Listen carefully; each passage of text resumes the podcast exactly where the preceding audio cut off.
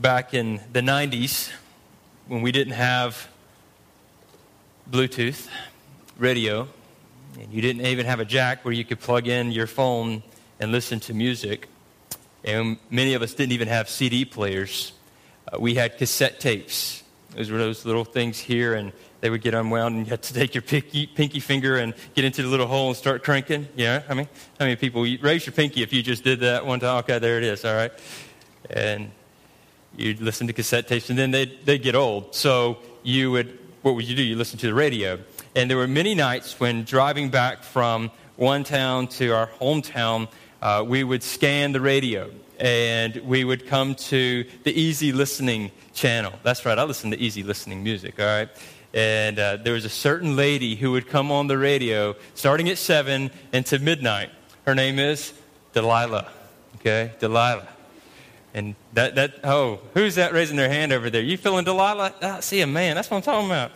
And Delilah would come on and it would say, turn the lights down low and turn the music up loud. Let's talk face to face or heart to heart or something. Delilah, you know? All of a sudden, uh, she would take calls, and people would call in that night and, and they would express what's going on in their life. And I mean, she was the queen of sappy love songs. So she had one ready to go as soon as they expressed their concern. And she, she'd give her advice, and, and she had some good advice. Uh, but then the song after was supposed to bring some, some healing, some consoling. And this is what Delilah has been known for. Uh, many people calling in to receive advice. And, you know, sometimes it was, it was kind of funny. It was humorous, the things that people would get upset over. But there was Delilah to take care of their concerns. But as time has gone on, uh, we continue to trust in people's opinions.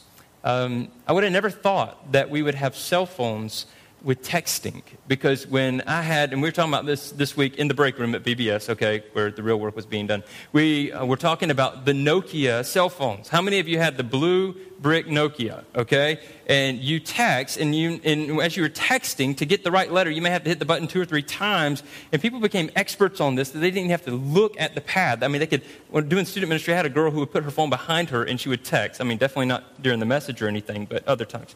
And you would text people messages. And I remember in college receiving a text message, and I'm going, what is, what is this? Like, why would somebody go through all the trouble of pushing those numbers just to send this short little message? Why don't you just pick up the phone and call me, right?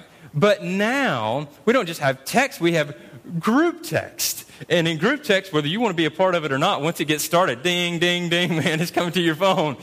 And people start talking one to another and they start asking opinions and you're saying hey what do you think about this and then everybody chimes in and it's ongoing and, and, and some of you are part of these, these group texts and then for you men it may be a message board, like a sports message board that you go to for your favorite ball team. And not only do you discuss sports, but you just discuss life. And all of a sudden, somebody will type on there um, something that's a, difficult decision to make. Like um, one guy typed on the message board one day, it's a football message board, by the way, and he said, Hey, I'm having a difficult decision right now. I'm supposed to get married on such and such date, and that's a big rival game. What should I tell my bride to be? And I'm thinking, Well, let me just tell you what you really need to say. Uh, but it was amazing. All these men say, Man, I feel for you, dude. That's really hard. You know, like, I, I, I feel your pain. Like, I, but, and then you always had that one guy who was like, Man, I married the girl who loves sports, so we never had that problem, okay? And, and so this whole idea of running quick to man is something that is natural for us. And we do it often. And then sometimes when you ask somebody's opinion and they come back and say, Have you prayed about this? Have you been reading the Word? It hits us in the face, and, and many times we go, Well, yeah, I've prayed about it. Or, yeah, I've read God's word, but I need an answer. Like I need something, what? Verbal. I want to see, I want to touch, I want to hear, I want to experience. Man, that praying is just takes too long. I don't hear an answer right away, and I read the Bible, I don't see what I'm looking for in the Bible. So we, we go to the Bible looking for our answers instead of letting the Bible guide us in the wisdom that God has for us. I think we're going to get a really good picture today as we continue with Pasture to Palace. and we look at Saul chasing David. And David had two great opportunities to kill Saul. I mean, we're, we're going to see it in just a minute. I mean, these were prime opportunities. It looked like God ordained moments, and he doesn't act. And here's what I want you to pay careful attention to be cautious when it seems like the decisions in your life are so simple that you don't even have to pray about it. Right? I mean, why, why do I need to pray about it? I mean, I just know what to do. Because David had those situations, but I believe it's because he prayed and he trusted in God's word, hid God's word in his heart, that he made the right decision. So, the title today, if you want to write this at the top of your page, is God's Word over Man's Opinion. And my, how we need this today. We need this every day, but heed the Word of God. 1 Samuel chapter 24 will be there, and then we're going to flip over to 1 Samuel 26 because we're looking at two different encounters here. And in 1 Samuel 24, Saul is pursuing David, and he gathers together 3,000 men. And these aren't just any 3,000 men. These are the chosen men of Israel. These are warriors. These are trusted men that Saul says, Come with me. We're going to hunt down David and we're going to kill him because he is a threat to us. So here are these lies that Saul is spreading to these men, and these men are willing to give of themselves for this lie that Saul has spoken of. And here he gathers his men, and they're chasing down David. And they're in the wilderness of En Gedi. This is where David is hiding from Saul. At this time, you would think that Saul is going to destroy David. If you're reading this like for the first time, you're going, oh, David has no chance. But really, Saul is not fighting against David. Saul is fighting against God. He's fighting against God. This is God's anointed man to be the king in the future. God anointed David. God chose David. The people chose Saul. Yes, he was the Lord's anointed, but David is God's chosen man. And Saul is going to be fighting against God. And so, as the story goes on, they, they get into the wilderness, and Saul has to go relieve himself. Now, I don't think I need to explain that any further, okay? But he needs to relieve himself. So he goes into a cave. And you think, oh, a cave, a good place to be in. It's safe. I mean, you walk in and nobody can mess with you there. And you're thinking maybe just one or two caves are around here in the wilderness. No, there are hundreds, close to over a thousand caves in this area. So when we send our troops over to Afghanistan and they're fighting, we're like, why can't they just wipe out the Taliban? I mean, what, what's taking so long? What's happening? Because they're in a mountainous territory and it's filled with caves and tunnels and all types of things that we're not used to. And here's a similar situation. And Saul picks a cave among thousands. And it happens to be the same cave that David and his men are hiding in. What are the chances of this happening? That Saul just happens to pick the cave where David and his men are hiding from Saul. And Saul is going to be in his most vulnerable position as he relieves himself. What are the chances of this? The chances are great because God is orchestrating this event. God is in control. And now Saul is sitting there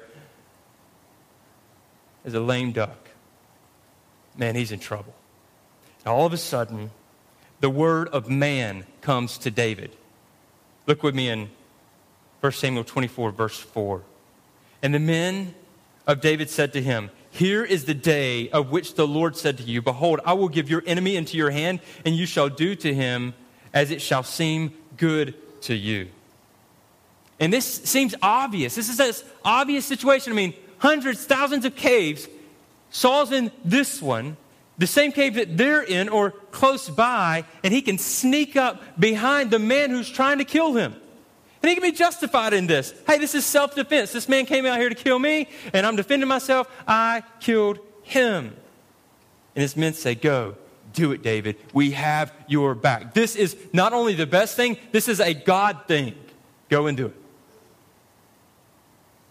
And so David sneaks up on Saul. And if we were watching this like a movie, all of a sudden the, the, synthesizer would come on and you'd have this music going and it would be real intense. And here comes David sneaking up behind Saul and you think he's about to slit his throat. this is a good one. No, I'm sorry. But it, he's sneaking up and all of a sudden he cuts off a corner of his robe. That's it. You're going to cut off a corner of his robe, man? Kill this guy. Your men are telling you, hey, kill him. We have your back. I mean, it seems like the prime opportunity. This man is hunting you down. Kill him. And David cuts off a corner of his robe. And as he walks away, he is struck to the heart. Look at verse 5. And afterward, David's heart struck him because he had cut off a corner of Saul's robe. And we're going, You, you shouldn't feel bad for that. I mean, you had a prime opportunity. You, you missed it. And then verse 6, he said to his men, The Lord forbid that I should do this thing to my Lord. The Lord's anointed, to put out my hand against him, seeing he is the Lord's anointed. And then David persuaded his men. He persuades them to leave Saul alone. And Saul rose up and left the cave and went his way. And so here is this climactic dud. Okay, we're expecting um, a huge action to take place, and then it's just cutting off the corner of a robe. But this robe represented the royalty of the king. And only Saul had this robe. And as David reaches out to cut a corner of the robe, he's saying, I'm cutting in on you. I am your replacement.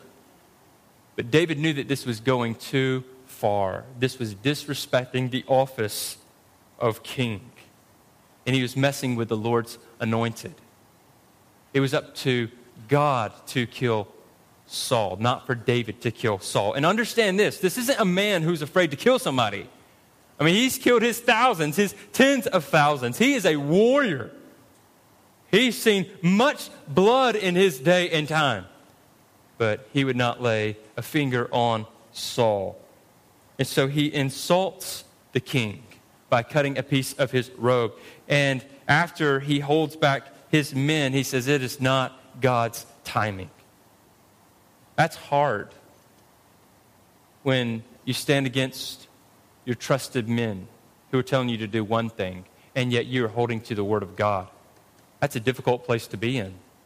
And we need good friends. We need trusted people. We looked at that last week with, with David and Jonathan. Many of you studied that this morning in community group. We, we need these types of relationships. But we don't need to heed their voice over God's. And David is listening to God over man. And as we continue forward in verse 8, Afterward, David uh, also arose and went out of the cave and called after Saul, My Lord the king. And when Saul looked behind him, David bowed his face to the earth and paid homage. And David said to Saul, Why do you listen to the words of men who say, Behold, David seeks your harm? What was Saul caught up with? He was listening to man, he wasn't listening to God. He says, Behold, this day your eyes have seen how the Lord gave you today into my hand in the cave. And some told me to kill you, but I spared you. I said, I will not put out my hand against my Lord, for he is the Lord's anointed. See, my father, the corner of your robe in my hand. For by the fact that I cut off the corner of your robe and did not kill you, you may know and see that there is no wrong or treason in my hands. I have not sinned against you, though you hunt my life to take it. And then in verse 12, may the Lord judge between me and you. May the Lord avenge me against you, but my hand shall not be against you. So David chose not to fight against God. And he tells Saul, I have not sinned against you. I've done nothing wrong to you that you should come out here and seek my life. And then he says, May the Lord judge between me and you. Now, it's a serious statement. You don't make these statements flippantly. You must be trusting in God's word if you're going to make this bold statement. Me and you, Saul, let, let the Lord judge between us. David was living by God's word, and so he has integrity in this moment. He is trusting in the Lord. And only David could say this. Saul could not. Because Saul valued man's opinion over and over again. When he should have wiped out all the Amalekites, he didn't. He saved the king. Why? Because man's opinion. When he needed to offer up an, an offering to the Lord, which was not his duty, why did he do it? Because of man. Saul failed time and time again not to listen to the Lord, but to listen to man. So, what would have happened had David killed Saul? What if in that climactic moment, instead of cutting off the corner of his robe, he went after the throat? I mean, what would have happened then? One, it would have been a huge mistake because he would have disobeyed God. And he would have listened to man. But then the other part of it, he would have tarnished the kingship. From that point forward, it would be, oh, you want to be king? Just murder the king and you become king. That's how we're going to do things here in Israel. And that's not how God had it planned for the people. He had chosen his man, and David knew he needed to wait his turn, wait out the timing of the Lord. What about us? What are the things that are tarnished due to our disobedience? What are the things that we miss out on because we feel like this is a no brainer? I mean, here's Saul sitting down. Why not kill him? I mean, hello, all the caves. He's in this one. It's, it's meant to be. How often do we live our lives like that? One day after the next with no prayer, no reading the Bible, because we're saying, I've got this. I know the decisions I need to make. How often, teachers, do you go and teach and you never pray and ask God to lead you in your teaching because you go, I've taught a thousand lessons before?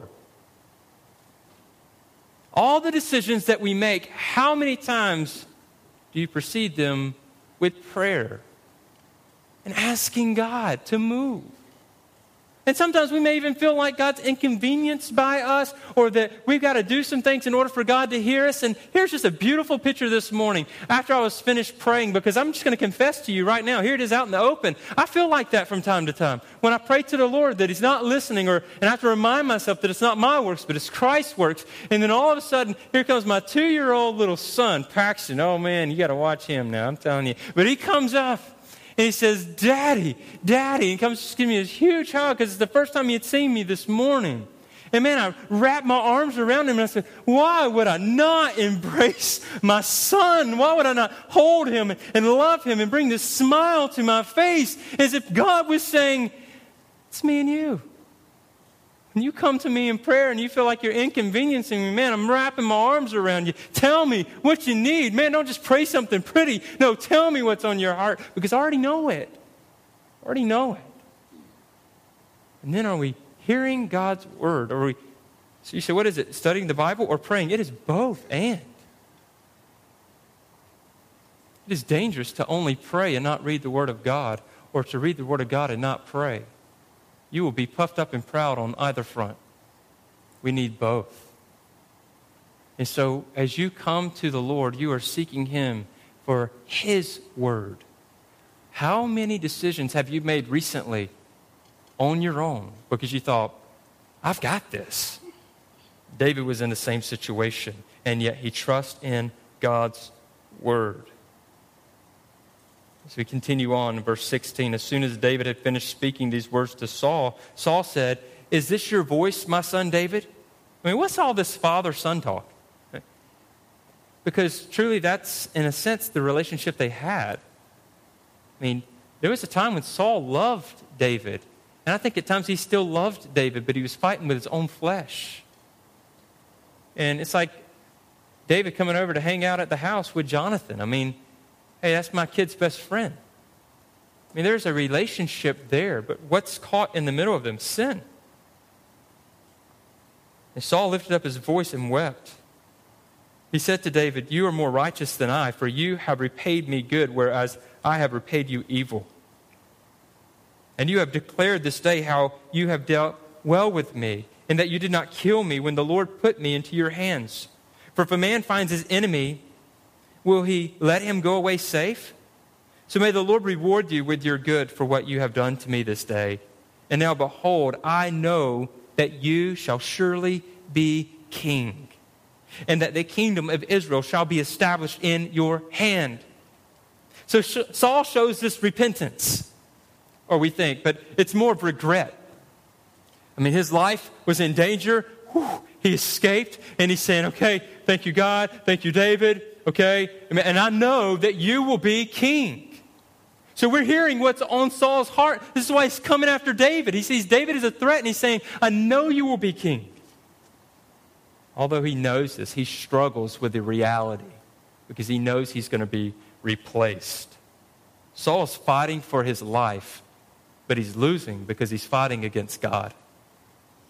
He is not trusting in the Lord, he's trusting in his own decision making. He's trusting in man's word. And in verse 22, David swore to Saul, Swear to me, therefore, by the Lord, you will not cut off my offspring after me, and that you will not destroy my name out of my father's house. And David swore this to Saul. Then Saul went home, but David and his men went up to the stronghold. And both went their separate ways. They didn't hang out together after that. And David made a promise, which he does uphold, by the way, that after Saul is gone, he takes care of the offspring of Saul. And so here's this, what appears to be this humble moment in Saul's life, and we go, end of story. Good. To God be the glory. David didn't make a mistake. Man, we can trust in a man like David. He did good. Way to go, David. Maybe Saul learned his lesson. No, it's not over yet. Flip over to 1 Samuel 26. So there's something that goes on in 1 Samuel 25, very interesting in the life of David. You can read that later. But then we look in 1 Samuel 26, and here comes Saul again. Why? Because he heard from the Ziphites. I mean, leave it to the Ziphites, right? To come to Saul and say, hey, we know where David is, and you need to go and get him. So, what does Saul do? He gathers up 3,000 chosen men once again. This time I'm going to get him. I know what I said before, but that wasn't repentance. Do you get it? Because repentance leads to a change. There's no change in Saul, only regret. And Saul and his men, they encamped in the hill of Hachilah which is beside the road on the east of Jeshimon. David remained in the wilderness. When he saw that Saul came after him into the wilderness, David sent out spies and learned that Saul had indeed come. Now, Last time, Saul was in a cave by himself, his men outside of there. Why? Because he was relieving himself. And he's saying, Guys, I got this. Let me be by myself. And then David and his men happen to be in the same cave, okay? As if that was a coincidence enough. Now, Saul is going to be surrounded by his 3,000. And Abner, who is the commander of the army, is going to be sleeping right near him. I mean, he is as safe as safe can be. He learned his lesson the last time. He says, I know David. Man, he is swift. So I'm going to be protected. And here, Saul thinks that he is safe. But you cannot hide from God. it is God who is at work here once again. And as Saul is in his safe place, he's in the middle of the camp. He's surrounded by his 3,000, Abner by his side. And he has his spear right there in the ground beside him, which shows his insecurity at any time he is ready to get up and fight. Surely now is the time that if David can get into this camp, that he should kill Saul. And David then asked his men, David said to Ahimelech the Hittite, to Joab's brother Abishai, the son of Zeruiah, Who will go down with me into the camp to Saul? Abishai said, I will go down with you. So David and Abishai went to the army by night. And there lay Saul sleeping with the encampment, with his spear stuck in the ground at his head, and Abner and the army lay around him. Then Abishai said to David, God has given your enemy into your hands this day. Now please let me pin him to the earth with one stroke of the spear, and I will not strike him twice. And so everyone is sleeping. Imagine this scene. This army coming after David, they're all asleep. Saul and Logs, man, they are out, NyQuil, getting their Z's gone. Even the most powerful man is nothing when he is asleep. David and Abishai, they sneak up And he says, Man, come on, David. David, let me do this. One, that's all it's going to take, man. I will pin his head to the ground. I mean, pretty graphic, right? It shows the hatred that these men had towards Saul for coming after David. These are the kind of men you want by your side, men who will fight for you. Seems like the perfect moment. And David says, No. All of this in whispering format, I can only imagine. David said to Abishai, Do not destroy him, for who can put out his hand against the Lord's anointed and be guiltless? And David said, As the Lord lives, the Lord will strike him, or his day will come to die, or he will go down into battle and perish. The Lord forbid that I should put out my hand against the Lord's anointed. But take now the spear that is at his head and the jar of water, and let us go. Another anticlimactic moment. Here they are in the midst of the camp. They grab the spear and the jar of water, and they leave. They went away. And no man saw it or knew it, nor did anyone awake, for they were all asleep because of a deep sleep from the Lord which had fallen upon them. So here's this faithful warrior beside David. And David says, Do not take action. Because Abishai does not understand what's happening. He appears noble, but he's missing the point. And the point is that Saul is still the Lord's anointed while he is alive. This role of king God has established for the people. He says, Do not destroy him, for who can put out his hand against the Lord's anointed and be guiltless? We would be guilty if we killed him. David has full confidence in God that God will bring judgment upon Saul in his timing. Once again, this is an example for us to be careful not to listen to man's opinion over God's word. And as we continue on, David then shouts. I mean, he gets his distance. There's this whole thing that happens in uh, these battles uh, where they shout at each other across the valley. And remember, the words could travel easily. Uh, over a mile, they could hear each other. David gets a safe distance away and he begins to yell at Abner. Abner, the commander of the army, he yells at him. He scolds him before all of the army. He wakes them all up. He's yelling so loud. And he says, Abner, you failed, man. You have failed. What is your job? You're the man. You are the man.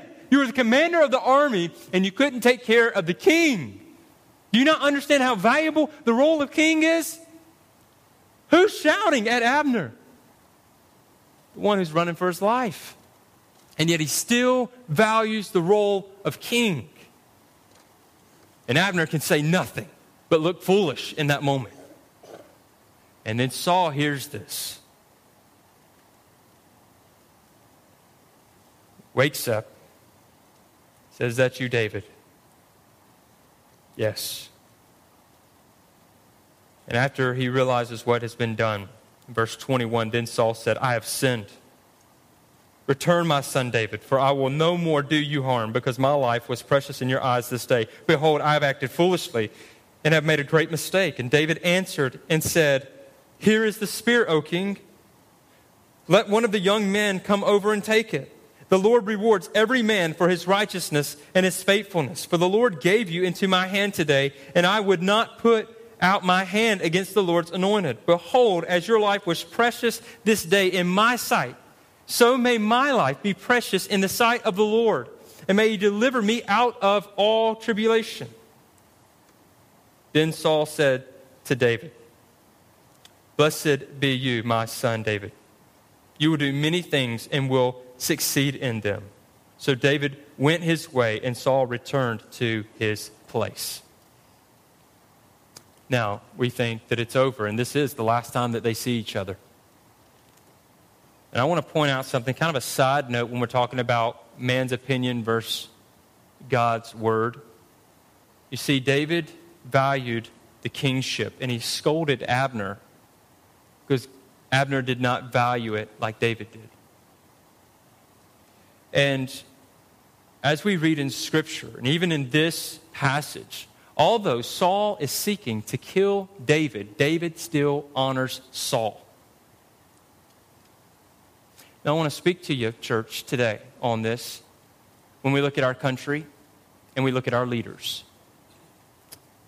There's false hope that we carry when we think that a man or woman is going to save us.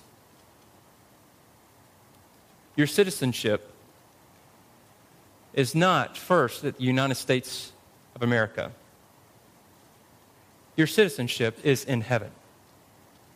That's where your citizenship lies with Christ. But far too often, we have chosen to think that God is for the red, white, and blue over everyone else. For far too long. And we have this sense of entitlement that we deserve the very best. The very best. And I'm just going to tell you, I'm not going to get all political, but I guess I've kind of stepped in that room for a second. But I don't have confidence in a man or a woman right now that's going to step in and be the next president. But my hope and security is not in them. If your hope and security is in them, you have much to be afraid of. And this isn't a doom and gloom. And it's funny how we try to manipulate and we try to take the things that we love within a person and say, they're good. I'm going to tell you, on the landscape right now, we need to be praying for our leaders. I'm not talking about rebellion. I'm not talking about moving to another country. Amazing how many people wanted to move out of the UK this week, out of London. I'm not saying we need to move somewhere else so we can have the best life now. You need to pray for your leaders. Why pray for them if they're the way that they are. Let me just say. Why pray for them if they're wicked? If they're wicked. And you may think I'm stepping out of line, but come on, man, we can look in the Word and we can look at the things that come out of their mouth and they're proving to be wicked. What do we do? We just sit back and do nothing? And we pray and then we act. And we pray and we ask God to work in their hearts the work of salvation. Say, uh uh that ain't happening. If God can save you, He can save them. Who do you think you are? You think there's something desirable in you? Something more pretty and beautiful in you? No. Wretched sinner you are. Wretched sinner I am. Saved by the grace of God. So, what do, what do we do? We pray. Why, why do we pray? What's the point? Well, we are to value the kingship. We're to value this role of what is in our country as president. Romans 13, 1 and 2. Let every person be subject to governing authorities, for there is no authority except from God, and those that exist have been instituted by God. By God. Whose hand is in all of this? God's hand. God's hand. You say, Where is God? Oh, He is in the midst. He's in the midst. He doesn't have his back turned or he's preoccupied with something else. So, verse 2 Therefore, whoever resists the authorities resists what God has appointed. And those who resist will incur judgment. 1 Peter 2:17 honor everyone love the brotherhood fear God honor the emperor you want to talk about some difficult people to follow in first century, it was the emperors, if you were a Christian. For they put many to death. 1 Timothy chapter 2, pray for the kings. And then he goes on and says, desire, desire that all be saved. What is he saying? Even these kings, even these wicked people, that they could be saved. That's what we're to do, church. We're to pray. We are not to grow discouraged, to give up, we are to trust in God. Christ, our King. in the midst when David is being hunted down by his king, and he has the chance to even kill his king, he does not. Now, that's just a little side note that I want to encourage you with to be praying. Be praying for our leadership. Maybe you think that's a little too strong, or you think it's not strong enough. But, church, I hope that we're awake and we have our hope in the right place. And that you realize where your home truly is. Because if your confidence is not there, you will be defeated, meaning you will grow in despair and you will be useless for God's glory. You will give up. You'll pout. You'll get angry. You can listen to whatever talk radio you want to and be right alongside with them. Listen, Christian. One, you have the right to vote. You need to pray heavily how you'll do that. But you do not grow in despair. What the world needs to see around them right now, in the midst of them, are people who have a hope that does not waver. And here's David. We can learn from David. He sets an example for us. He values the kingship even when the king is wicked. So now to fast forward at the end, there's this godly wisdom that appears to lead to repentance with Saul, and they depart ways. And we think David is the hero. Thank you, David. Thank you, David. Way to set the example. And he sets a good example right here. But in perfect fashion, because he is a man and he comes from Adam and Eve, we turn to 1 Samuel 27, and we don't have to go any further than verse 1. Then David said in his heart, Now I shall perish one day by the hand of Saul. There is nothing better for me than that I should escape to the land of the Philistines. Then Saul will despair of seeking me any longer within the borders of Israel, and I shall escape out of his hand. So, after all of this, and we see this throughout the Bible, where man has victory and he goes right into the valley of defeat. And he's saying, Saul's going to kill me. After all of this just happened, now he's saying, Saul's going to kill me. Why David? Because David is just like us. You have days in which you have great victories, but you don't ride those victories into tomorrow. That's what we say, man, things were going good and now today's terrible. Yeah, you're going to have those days. You're going to have great days of obedience, and then you're going to have some days of disobedience. And then another great day of obedience because it's in Christ that we have placed our hope. Not David, not any man. And so when you have these days, like David is having in 1 Samuel 27, what do you do? You must be reminded of God's word. And ultimately, there is a promise of a true hero, a better king, the greatest king, that being Christ Jesus. And so, as we close here, three things. We see God's word over man's opinion. Here comes God's word in the flesh in John chapter 1. Makes his dwelling among us. People saw his dwelling. They give glory to God. Some did not, many did not. He came to fulfill the Father's plan. John 6 38. For I have come down from heaven, not to do my own will, but the will of him who sent me.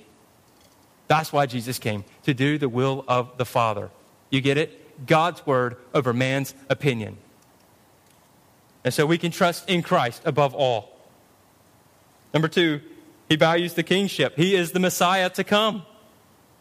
He is the perfect king. He is the king that will not fail. He is the king that reigns forever. He is our king, church.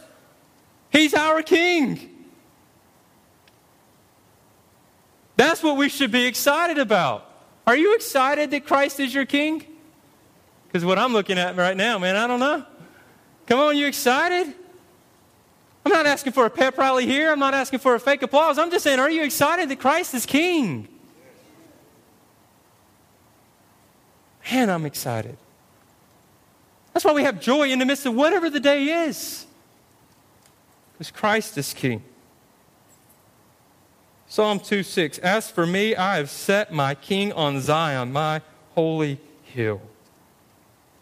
Christ is the long expected king, and he now reigns forever. Here's the hope we have as well Jesus never fails. David fails in 1 Samuel 27, but don't worry, he's going to fail us more as we go throughout the summer and we look at pasture to palace. David's going to fail us. He's going to break our hearts you haven't read the story, he's going to break your heart. He's going to disappoint you. Man, he's going to do some crazy, wicked stuff. Jesus never fails. David was placed in the wilderness. He's running, he's hiding from Saul. We've read this account. Jesus is placed in the wilderness. After God says, This is my son in whom I'm pleased. This is my son. And then Jesus goes into the wilderness. And he's tempted for 40 days, 40 nights, tempted right there by Satan. No food, nothing to drink, fasting, and being tempted. He is the hero.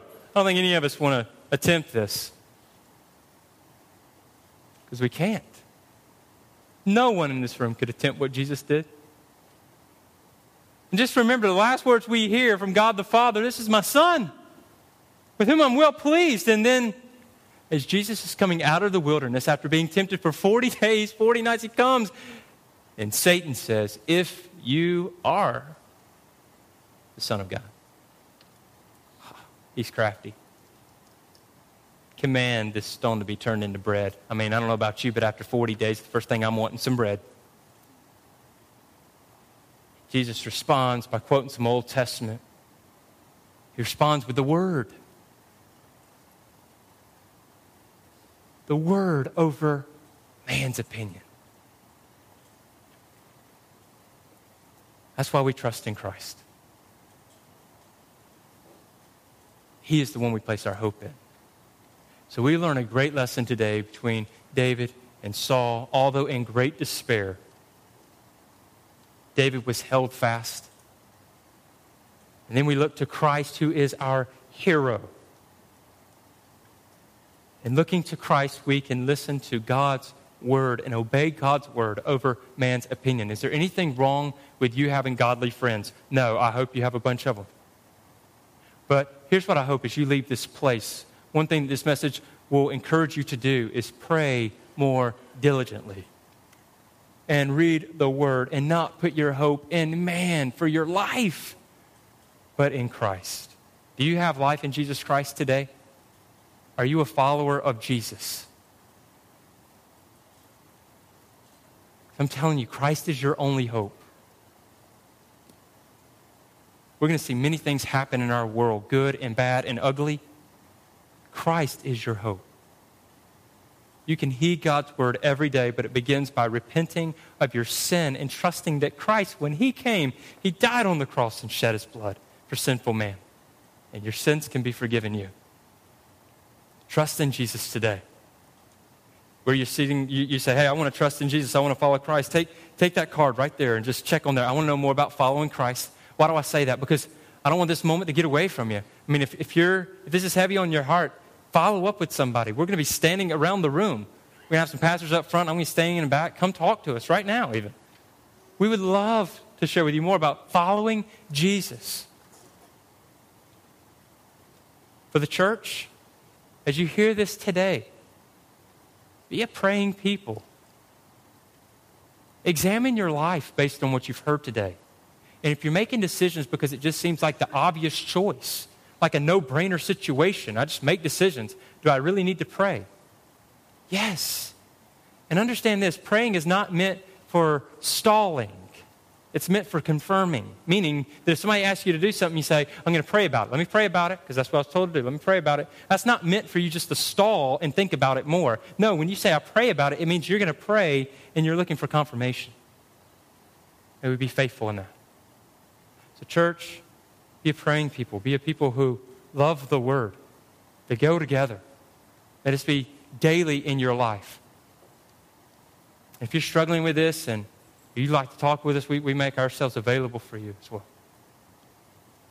We're getting to the time where we're going to stand and sing, and then the offering plate's going to come by. And church, I just encourage you, give with joy, because God has given this to us. We're grateful. And when I'm saying this to us, I'm talking about the body of believers, to do a great work in this town. Give faithfully. To our guests, would love for you to drop that information as it comes by. And if God's working in your heart and you want to check one of those saying, I want to be part of a community group or I want to know more about following Christ or I want to go to the membership class, Perimeter Basics. Check one of those things. Communicate with us. So we want to see you grow in Christ. Then, as we get ready to stand and sing in just a moment, if you want to come talk to us, we are here to talk with you. So let's pray. Father, thank you for this time. And Lord, as we wind down, I just want to say thank you that you hold us fast.